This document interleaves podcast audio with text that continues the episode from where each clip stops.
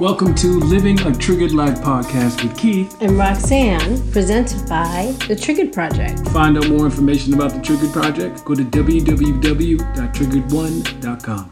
All right, how you guys doing? Uh, this is Living a Triggered Life podcast. My name is Keith Maskell, And Roxanne Maskell. and we have been talking about the foundation of our relationship and how we met and where we were uh, as people before, and we've just been sorting through all of it. We left off last time talking about how I went back and had a conversation with someone I had been with in high school, and how my trauma had pretty much got in the way of actually having a really wonderful relationship and uh, It got- almost got in the way of our relationship, too. Yeah. I wasn't so assertive. Right. And so that was incredibly important. And we were talking about that also in the midst of Roxanne coming to UMass Amherst to come and holla at me. And then me not having us sharing a special kiss, um, but me still not being aggressive with her and going back with her. And then her showing up at my house the next day and discovering my boy Steve, um, who she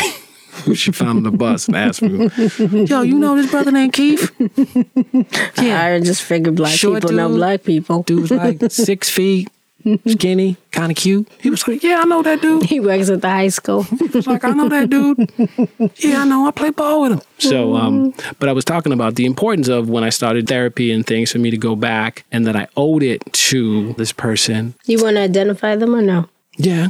I won't say the last name, but yeah, there's not a problem. And it was important for me to talk to Renee and to let her know that basically that my trauma got in the way from allowing me to love her in the same way that she loved me. Or me telling her that, or figuring out how to get through all these thoughts and all this other stuff that was going on. My parents were getting divorced, like all this stuff. I was confused about what it meant to be a man, to be a young man. I was just complete. I just didn't. I just was just confused in so many ways, and so I wanted her to know that. I wanted her to know to, to also disclose and let her know what was going on with me, so she would understand. But also that her being so vulnerable at that time, that I appreciated it, and So this was a conversation that happened three years ago with Mm-hmm. her. And um, you had reconnected through social media. Yeah. And then because you were in therapy, you decided yeah, to call, just randomly call her up and say, basically, apologize. Yeah, we uh, we were on um you know like Messenger and things like that, and then I was like, I need to talk to you. You know what I mean? And so you know we still have we still keep in contact and, and things like that because she's a she's a wonderful person. She's a wonderful, wonderful, wonderful person,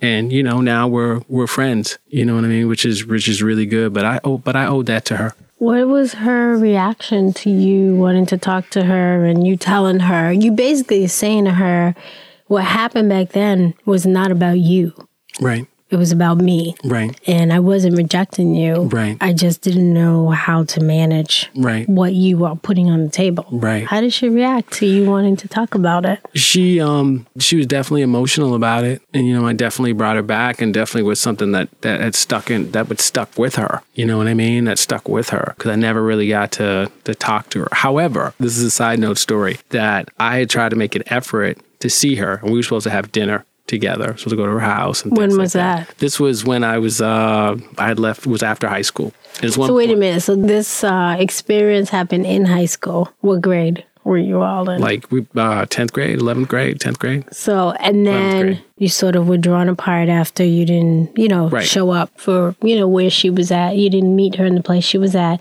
And then you're supposed to have dinner with her. supposed to have dinner when I was before I met you.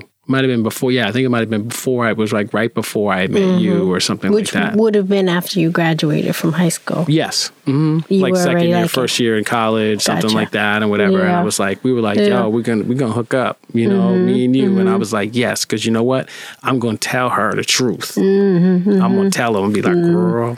And stuff like that. So we were supposed to we were supposed to hook up, and and she had lived. Uh, she probably lived 20 minutes from my house, and I was like, oh, let me get on my bike, and was always fixing bikes and blah blah blah whatever. So I got on the bike, and it's one of those old style racing one bikes when you like you lean I over. don't, I don't think. Okay. They, I, I don't think they need to know that. No, it's important. Oh, it is. Yes, it's important because I had one of the because it was one of those ones you lean over and it had the two brakes that on the bottom of the handlebars, and so one of them was broken. One of the brakes. One of the brakes was broken, so it was loose, and so I had it in my hand, right? And I was like, I just faded myself up with a fresh part. Like, mm, I was ready to go. I was like, oh my God, I'm finally going to tell Renee the situation. And so I didn't get, I got out of my driveway in less than two seconds from my house, right? I was flying down the street. I drop the damn brake that was in my hand. It goes in the front spoke. and I fly over the handlebars and I'm like, oh my God, are you kidding me? And I fall. And I'm like, oh, all right.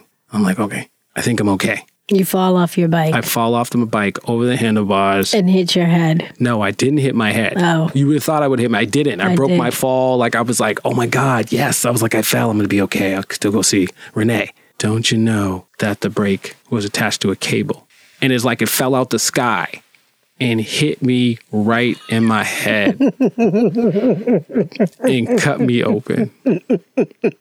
So wait, you didn't hit your head, but the brake bopped Brake you on the head. bopped me on my daggone head. And so nobody was home, right? So I'm pretty much I was In your house? In my house. I was- So I had to like wobble back up and I called Renee and I said, Renee, I need you to come take me to the hospital. and so Renee took me to the hospital and I got stitches and they, they cut part of my fro and I was upset, my box. I was pissed off. And so, right. So we get back in the car and whatever. She talking about what she gonna get for dinner and things like oh, that. no. And I'm like, so we still going to your house, right? And of course, Renee looked at me like I was crazy. It was like, no, I'm taking you a little behind. I'm taking you a little skinny behind home. and I was like, what you mean? I'm okay. And she was like, No, you're not. she was like, Negro, you in shock. Negro, you were in shock. And I was. I was a shock. I was a complete mess. But I couldn't believe it because I was like, here she was, and she was looking so beautiful that night. Like, oh my God. And so it didn't happen then. And so that was one thing. I ended up telling her that story as well when I was talking to her. And I was like, look, I was trying to talk to you before, but I fell on my head. and it kind of messed everything up. so that's just a side That's story. That's a really good story. that was just a side. That's a side story. Big shout out to Renee. You know I got much love for you, and she was really great. Just incredibly supportive as well. I'm like, wow. Wait, wait, wait. Go back. No, Okay. wait. Wait. You got to go back to when you had, when you were having the conversation with her. How did she respond to you? She when was- you told her everything and what happened? Oh, she was. I mean, she was emotional. She was like, "Oh my God! Like, why didn't you tell me? I wish you would told me. I would have, you know, like I would have tried to help you. Like, I can't believe that you were going through that by yourself. Like, I would have rode with you through it. Oh, You know what I'm saying? She's like, I would have rode. I would have rode with you with that. I would have took care of you. Mm-hmm. You know, because that's the type of person that the type of person she is. She's mm-hmm. sweet in in that way, and so yeah, she was just really compassionate and, and caring. But to be honest, with the type of person she is, I wouldn't expect anything. I didn't know what was going to happen, but I was like, wow, she is still just incredible. And then you know, it's not like she wanted, and she did ask me some questions and and things like mm-hmm. that that that she had. But it was a good conversation. We talked for like two hours. For at least at least two at least two hours about it. But she was great. She was really great, really, really understanding, and I'm glad that I did that. Really, really, really, really glad that that that I did that. it that must have really helped her a lot Mm-hmm. and healed something that was just sort of sitting there in her heart. Yeah, no, it was because I mean, even way she talked about it and things like that, I was like, whoa, like this is, you know, this was. I can only imagine what it's like to to be to completely put yourself out there. Definitely at such a young age, completely, you know, because you're feeling and you're seeing exactly what you think you're seeing, right? And then it's like you miss something when it doesn't happen. And at that time in high school, you had been violated. The two experiences had happened, right? Yeah. Mm-hmm. No. Yeah. And it was just trying to figure out how to kind of deal with that. And you didn't tell anybody, no one Um, at that time. Uh, I believe I talked about it a little bit with DF. Big shout out DF. I think I had a, a little, a little. I had talked about it a little bit, And but that was your best, one of your best friends. yeah, that was my that was my road young. dog. That was my road dog. Yeah. Always being a road dog. So yeah, I hadn't talked about it. I hadn't hadn't really talked about it No. that that much. I think one of the things that's interesting to think about is how this trauma that we have experienced, each of us in our own way, mm. how damaging it is to our relationships with people. Yeah, no, it's a big thing, and I think you know what we I want to bring us back, and I think that's you know I think that's an important point. We don't bring us back to the story and things like that, but that's impo- that's incredibly important because our relationships it affects our relationships with regular people in general, not just the fact of folks that we're trying to be intimate with, but in a lot of ways, anytime that we open up to be friends with someone, it is intimate in some ways because we have been violated and, or hurt. And there's vulnerabilities when Right. you're in a relationship with anybody. And that's Right. one thing that I, again, that I think people glaze over. Mm-hmm. Like, you don't have to be intimate with that person Right. in order for you to feel vulnerable or to sort of have all unresolved feelings about mm-hmm. feeling rejected or. Right. what kind of what your relationship is or how you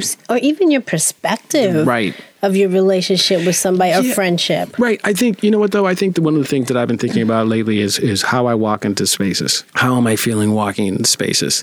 I can walk into spaces not confident or extra emotional, which sometimes we just feel that way, and how sensitive I am to everything about everything that's around, and how the messages are always negative, or in my mind that they're always negative. That's you know what we do, man. You know what I'm saying? Like, and so I've been making a concerted effort, you know, as I walk these streets, feel Mm-hmm. me, and I walk into some spaces where where there's not that many black males that look like me, or in just in some situations where there are black males that look like me, to make sure that I'm good. You just mean there's not a lot of black males. You keep Mm-hmm. saying that look like me, but don't. Yes, I'm not saying y'all look alike, but men, black and brown men. you just Right. identifying that you don't see a lot of black and men. brown. Yeah, sometimes in those certain situations, I got to make sure that you know what I mean. I got to make sure that I'm good.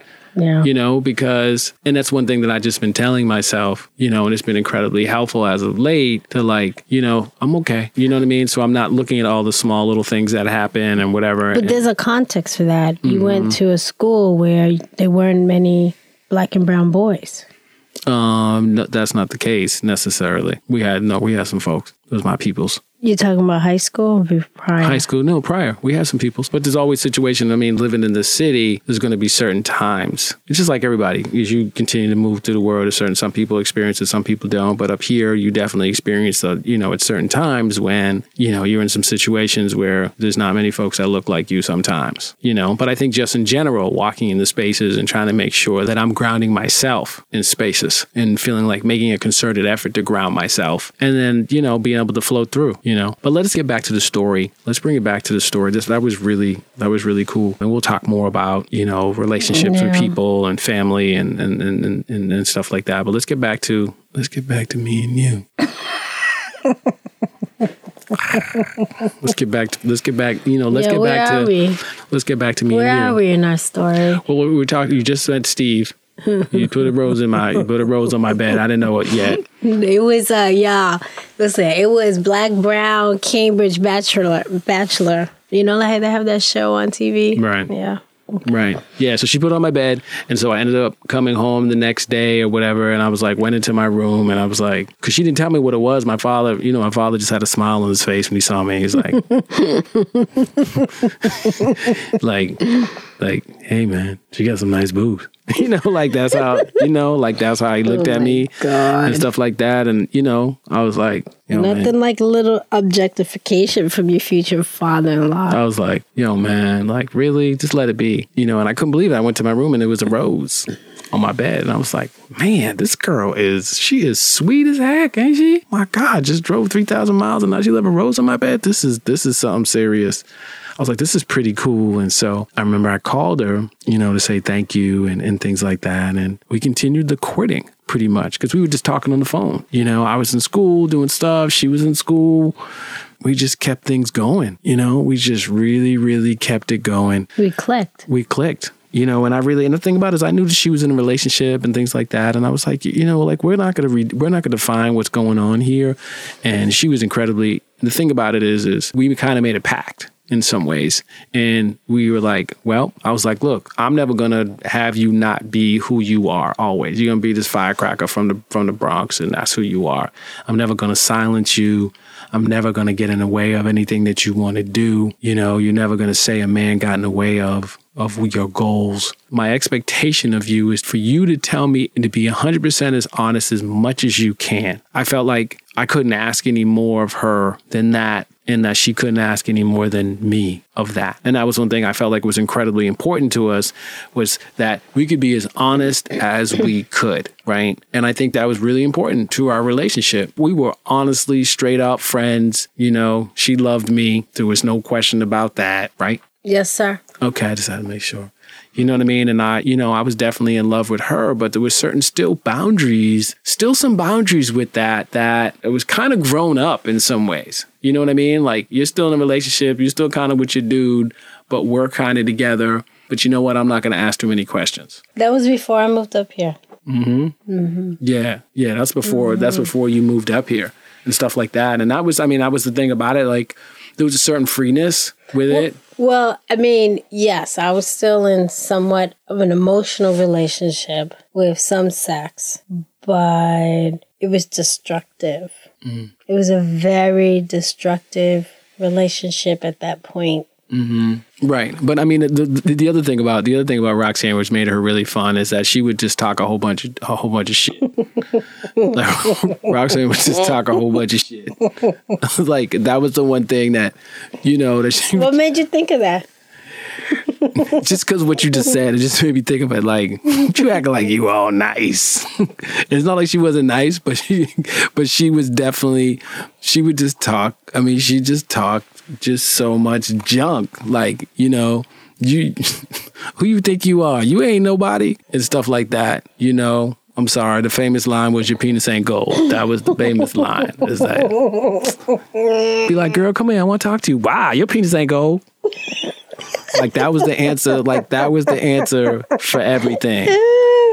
Hey Roxanne, what? Your penis ain't go. like that was the answer, and I it was just the go-to. It was the go-to all the time. What? What you gonna say? What, what you, gotta say? What you gotta say? You can't say nothing about you ain't that. Gonna say nothing. Right. Right.